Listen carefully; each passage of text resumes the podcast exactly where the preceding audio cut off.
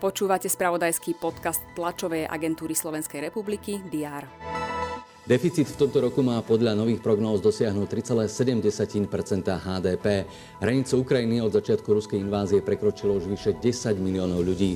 Najvyšší správny súd rozhodol za prvý rok svojej činnosti vo vyše 1700 veciach.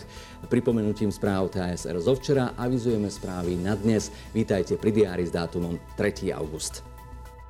Samozprávy v súčasnosti bojujú s nárastom cien na stavebnom trhu, ktorý komplikuje aj realizáciu projektov, keďže dodávateľia nemôžu realizovať stavby za vysúťažené ceny a zvýšené náklady chcú doplatiť. Veľký problém je to najmä v prípade eurofondových projektov. Obce, mestá i kraje žiadajú jasné pravidlá zo strany štátu. No a dnes k tejto téme chce dobrú správu komunikovať ministerka investícií Veronika Remišová. Martine dnes odštartujú výstavbu nových nájomných bytov, pribudnúť majú v časti Košúty. Výstavba by mala benefitovať aj z nového zákona o štátnej podpore nájomného bývania. Budkovcia na východnom Slovensku vypravia mimoriadný nostalgický vlak, ktorý pripomenie tragickú udalosť spred 30 rokov. 3. augusta 1992 sa pri obci zrazil nákladný vlak s manipulačným. V dôsledku zrážky zahynulo 6 osôb.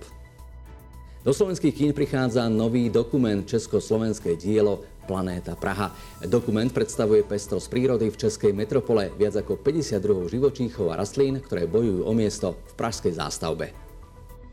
Naši mladí hokejisti do 18 rokov majú za sebou druhý zápas na turnaji Hlinka Grecky Cup v Kanade.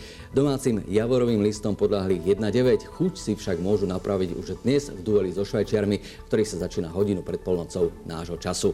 Držať palce budeme aj futbalovej Dunajskej strede, ktorá v treťom predkole Európskej konferenčnej ligy privíta na domácej pôde rumunský FCSB nástupcu slávnej Štiavy Bukurešť. Neviem, čo budete robiť dnes na Jaruguša, hlavne žiadny stres. Radšej nemá radosť telo i tá duša. A pokiaľ chcete ostať pri faktoch, správy TSR na teraz.sk a TASR TV. Pekný deň.